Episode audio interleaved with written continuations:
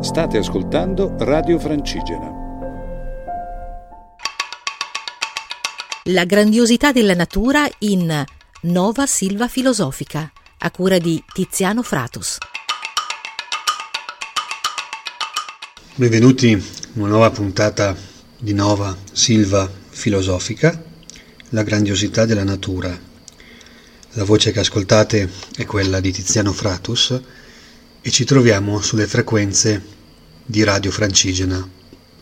La volta scorsa abbiamo parlato di una delle figure probabilmente più rilevanti dell'ambientalismo americano dell'Ottocento, ovvero di quel John Muir, che è stato non soltanto un filosofo, un naturalista, un conservazionista, ma anche una persona capace di mediare con la politica, una persona che ha creduto così tanto nella magia della natura da dedicare la sua vita a delle lotte che hanno permesso a noi oggi di poter godere di una meraviglia naturale come Yosemite, come il Parco Nazionale di Yosemite, così come di altre realtà naturali che rendono la California quel paradiso delle grandi sequoie, delle grandi conifere del nostro pianeta.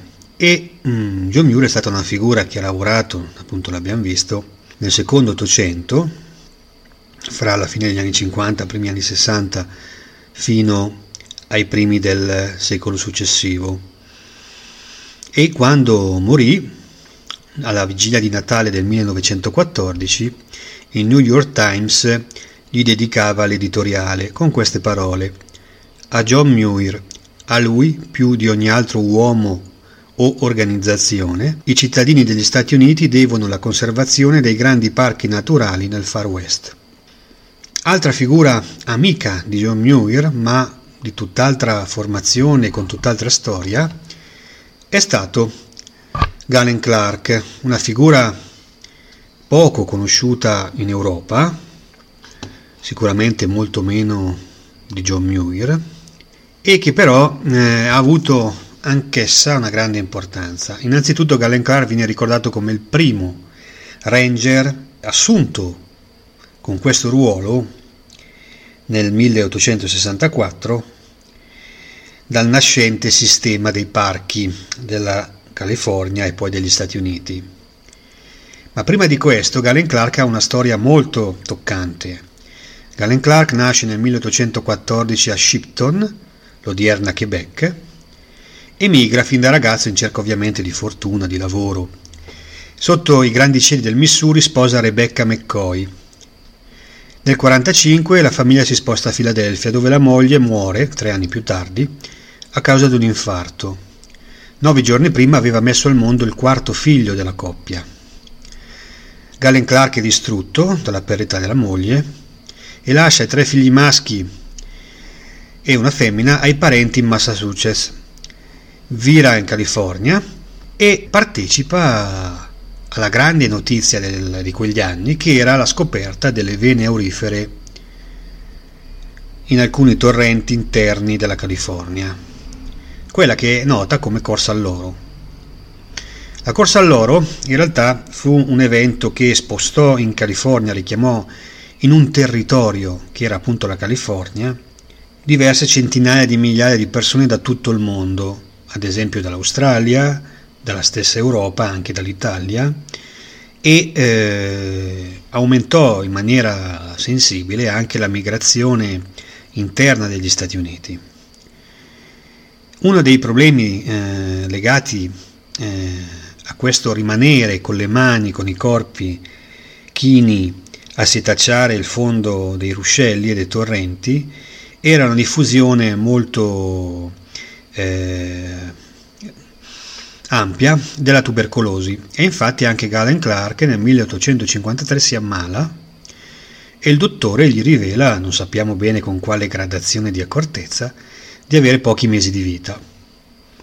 E così Galen Clark, in una sorta di ultimo sussulto di speranza, decide di migrare sulle montagne e va in Sierra, la Sierra Nevada appunto sono quella parte interna delle montagne, di una parte delle montagne interne della California. E lì, eh, spinto, diciamo, ecco, in questa migrazione dei suoi ultimi mesi, dei suoi ultimi eh, respiri in questa vita, eh, deciso appunto a vivere quello che gli resta in modo il più dignitoso possibile. E raggiunge un posto che si chiama Wawona, che è un, è un nome indiano eh, che imita il verso del, del gufo, Wawo, un po' se uno lo ripete più volte, Wawona, Wawona, in qualche modo sembra eh, ripetere, no? eh, il suono onomatopeico del, del richiamo di questi rapaci notturni. E in questo luogo, che oggi è famosissimo, Wawona, inizia a girare per boschi e riscopre, un, o meglio scopre, è uno dei primi uomini bianchi a visitare un luogo che, si, che verrà poi richiamato Mariposa Grove. Mariposa è il nome delle farfalle, perché il torrente che passa, che oggi si chiama Mariposa, eh, in questo luogo, e crea un microclima, un microambiente particolare dove appunto le farfalle sono molto presenti. E Grove, come abbiamo già visto in altre puntate dedicate a questa parte di mondo, è il termine con cui gli americani chiamano quella concentrazione di grandi alberi, eh, una concentrazione di grandi alberi. Quindi questo Mariposa Grove è un luogo dove ci sono degli alberi molto grandi, e infatti ci sono delle grandi sequoie, fra le più grandi del Nord America, e, e oggi Mariposa Grove è considerato appunto la vera foresta eh, secolare, plurisecolare, di grandi sequoie della zona appunto di tutta la vallata di Yosemite.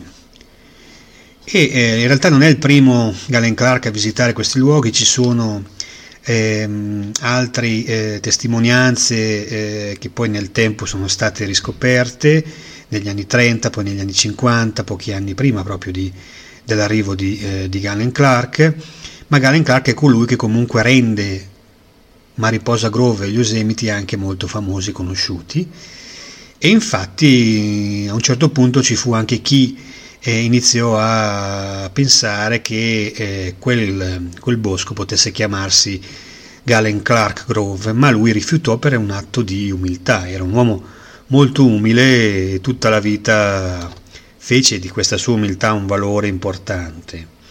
Galen Clark poi nel sessantaquattro appunto viene per la prima volta, viene ehm, eh, nominato ranger, fu il primo ranger, ancora ehm, recentemente ho letto un libro dedicato proprio alla storia dei ranger americani, e, e la figura di Galen Clark, il suo bel faccione coi baffoni, viene proprio considerato come il primo uomo in America eh, assunto con eh, questa qualifica di guardiano dei, dei grandi alberi, degli ambienti naturali, di un parco. Galen Clark passerà praticamente il resto della sua vita sempre in queste zone, in questi, in questi luoghi. È interessante vedere che cosa John Muir scrisse di Galen Clark. Ad esempio scrisse questo: Galen Clark è il migliore montanaro che abbia mai incontrato. La sua gentilezza verso i visitatori e i montanari di Yosemite era meravigliosamente costante e uniforme. Sebbene non sia stato il primo a vedere il Grove di Mariposa Big Tree, è stato il primo a esplorarlo. mister Clark era veramente e letterariamente un gentleman. La sua voce era uniformemente mantenuta ad un tono basso, era serio, industrioso. Niente al mondo gli piaceva più che scalare la cima di una cresta montana.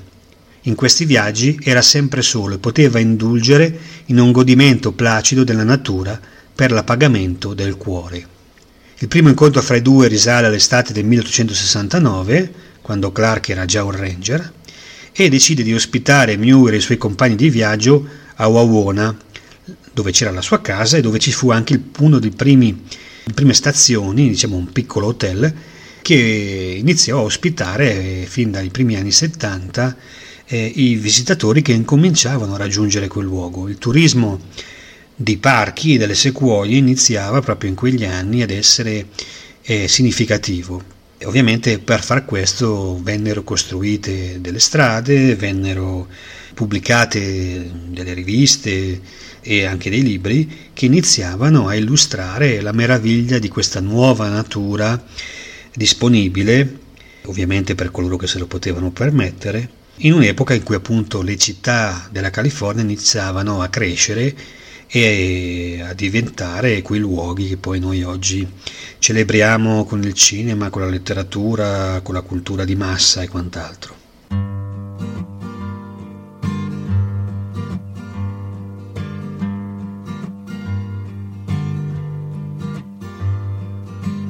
Drink up, baby, stay up all night with the things you could do.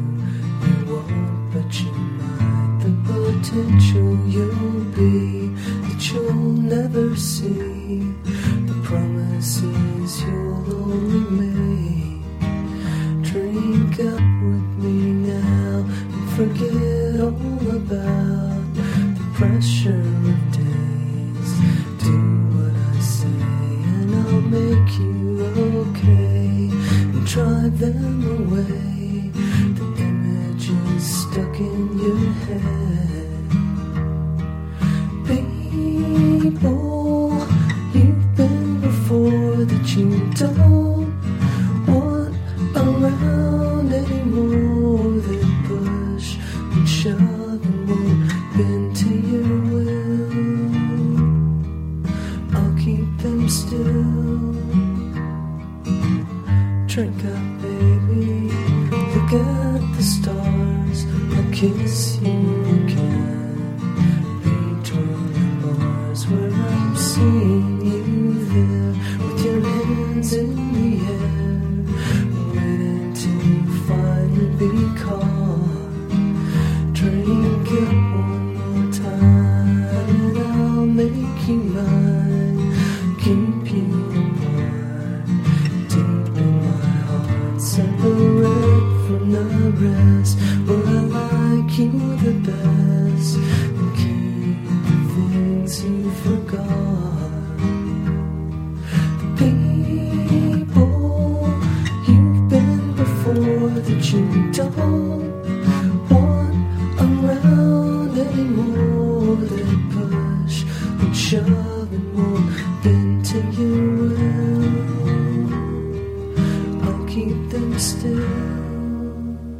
E abbiamo ascoltato Between the Bars di un grandissimo cantautore scomparso davvero troppo presto, Elliott Smith, che fu una delle grandi, delle mie grandi passioni da, da ragazzo e che ancora oggi quando riascolto mi commuove immensamente, la sua voce appena sussurrata, questi dischi che lui produsse, sì, in parte anche in modo assolutamente autonomo nel suo basement, come intitolato anche il sesto e l'ultimo delle sue produzioni, From a Basement on the Hill del duemilaquattro, che uscì postumo dopo la notizia della sua morte drammatica. E ehm, questa canzone Eh, fa parte di quel piccolo gruppo di tre canzoni che furono scelte da un disco del novantasette, Either Or, da Gus Van Sant, per un film anche questo molto bello e interessante, pieno di temi molto prossimi anche veramente alla vita di tanti di noi, e che si chiamava, si intitolava Will Hunting, con due giovanissimi attori che, vince, che scrissero anche la, la sceneggiatura di questo film, per il quale vennero anche premiati, ammesso che sia importante comunque, per un Oscar, e che ci ha regalato anche una delle più celebri e straordinarie interpretazioni di Robin Williams. Grande musica, grande film, è stata veramente una fortuna poter vivere gli anni in cui queste realtà erano viventi e pulsanti. Comunque torniamo a un'altra figura importante e commovente, che è appunto quella di Galen Clark.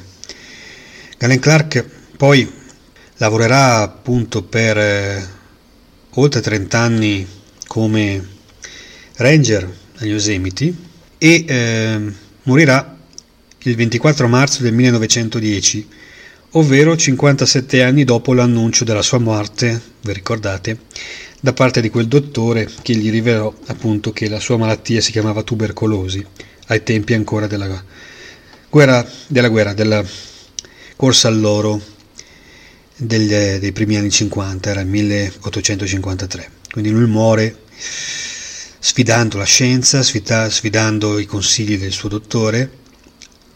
Lascia tutto, va in montagna, inizia a camminare nei boschi, a respirare quell'aria che oggi sappiamo, la scienza ha dimostrato che camminare nei boschi e nella foresta allunga la vita, ed è guarito e ha poi costruito una vita che oggi ricordiamo e che è anche costellata di tre libri. Clark scrisse negli ultimi anni della sua vita, passati veramente in condizioni di povertà, tre libri: Indians of the Yosemite del millenovecentoquattro, The Big Trees of California millenovecentosette e The Yosemite Valley del millenovecentodieci.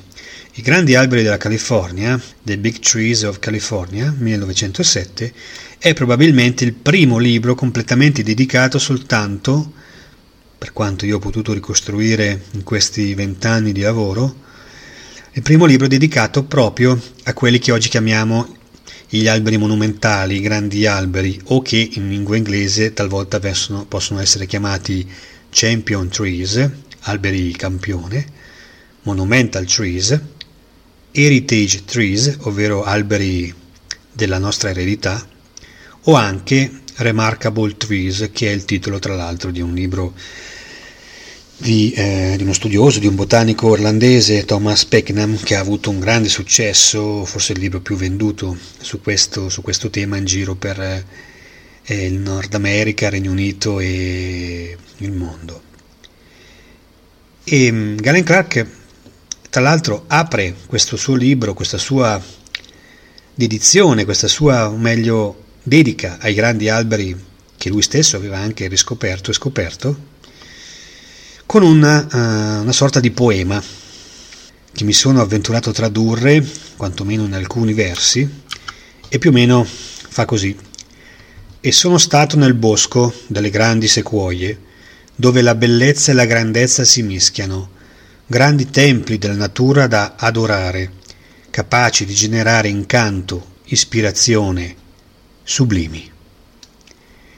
Ecco, Galen Clark quindi aveva anche, come spesso accapita in coloro che amano la natura, un anelito poetico, ma fu anche una persona che ebbe fra i primi una, un certo rispetto nei confronti degli indiani. Il suo Indians of California, pardon, of, uh, of the Yosemite è questo, in un'epoca in cui anche coloro che lavoravano nei grandi parchi, nelle riserve naturali, spesso avevano dell'indiano una visione poco gradevole, poco generosa.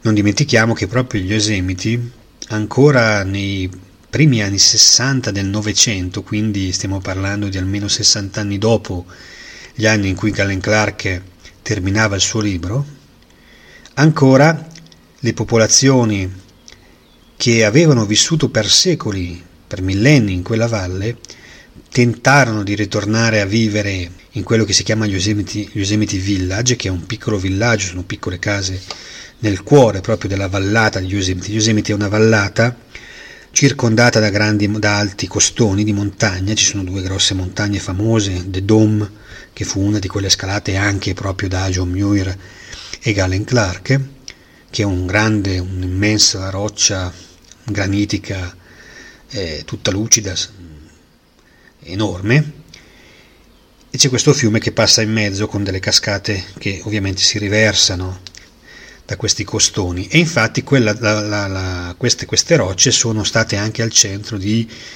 gare folli di giovani scalatori negli anni settanta, ottanta e novanta. Eh, Potter è stato uno dei grandi scalatori di queste zone, fece anche dei record importanti, divenne una figura molto nota. Eh, c'è tutta una storia legata proprio al piacere della scalata audace a mani nude in queste della vallata di Yosemite. E mh, vi dicevo, torniamo agli indiani. Gli indiani negli anni sessanta ancora del Novecento cercarono di ritornarvi, ma vennero nuovamente scacciati con la forza. Allora, negli anni cinquanta dell'Ottocento, quando la nostra storia, la storia di Galen Clark, iniziava, in realtà è un battaglione che si chiamò Battaglione Mariposa di soldati entrò a Yosemite e mise a ferro e fuoco gli, i villaggi indiani, bruciando le loro tende, pare anche uccidendone diversi.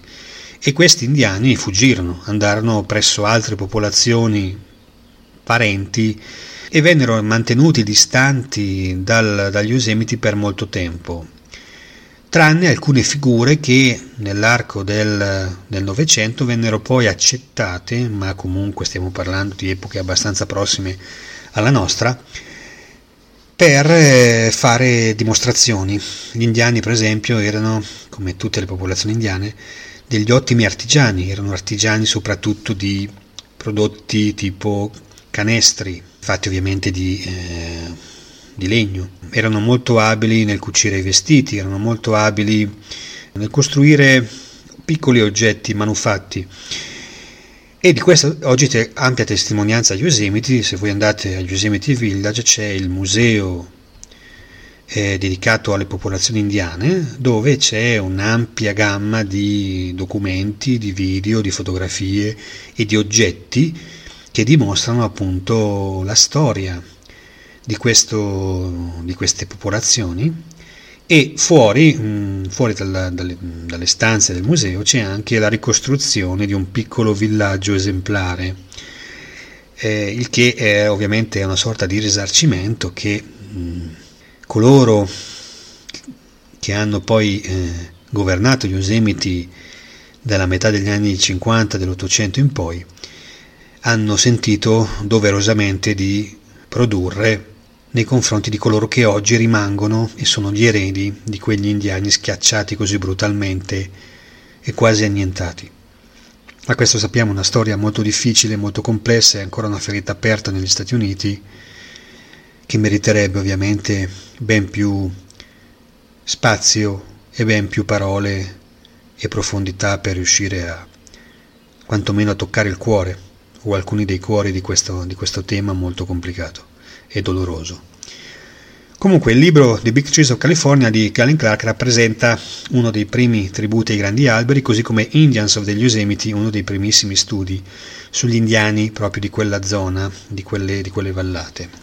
E sono entrambi opere di questa figura che spero anche nella pubblicistica, nella saggistica così oramai ricca e variegata italiana possa prima o poi mettere radici e non limitarsi sempre soltanto a parlare di Thoreau, a parlare di John Muir o a parlare di Darwin, che per carità tutte figure molto importanti, ma non sono soltanto loro coloro che hanno dato una visione nuova, che hanno contribuito.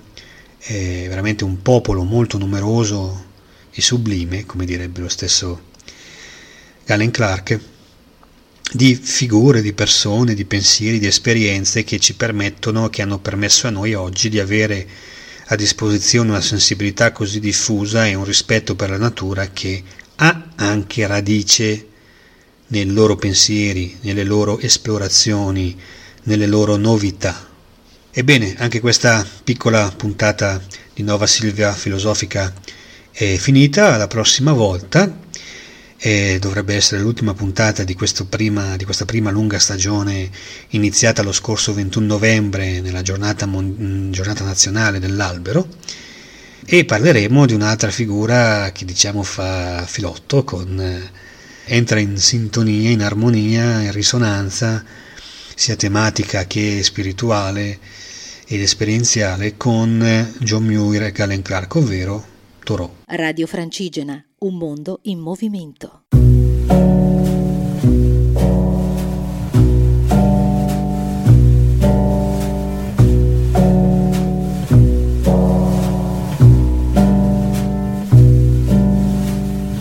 Drink up, baby, stay up all night.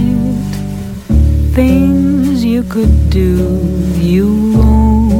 what you might, the potential you'll be, you'll never see, promises you'll only make. Drink up with me now and forget all about pressure of days. Do what I say and I'll make you okay. Drive them away, images stuck in your head. People you've been before that you don't want around anymore, that push, shove, won't bend to your will. I'll keep them still. Drink up, babe, look at the stars, and I'll kiss you again. Between the bars where I'm seeing you there, hands in the air, waiting to finally be caught. Drink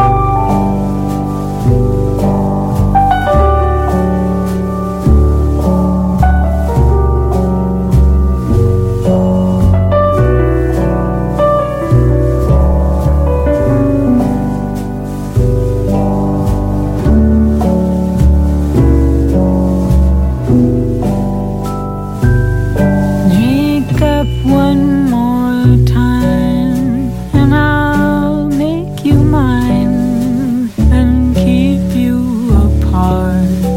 Deep in my heart, separate from the rest, where I like you the best. Keep the things you forgot. People you've been before that you don't want around anymore, that push, shove, won't bend to your will. I'll keep them still.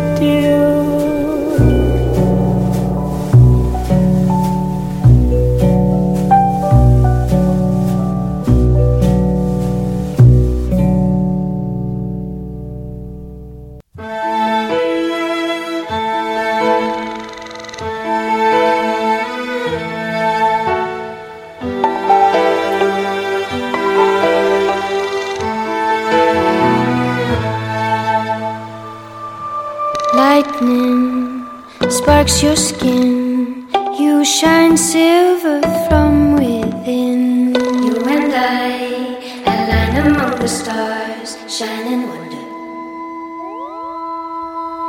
Him like rains wash me down, you wear the storm like a water crown. You and I, a line among the stars, shine in wonder. Oh, then the black starts to holler and leaves the darkness to the heart. Oh, when we dance, the sunlight shines. Oh, when the dark feels hard to fight, you leave me breathless. Oh, oh, when we dance, our mind shines.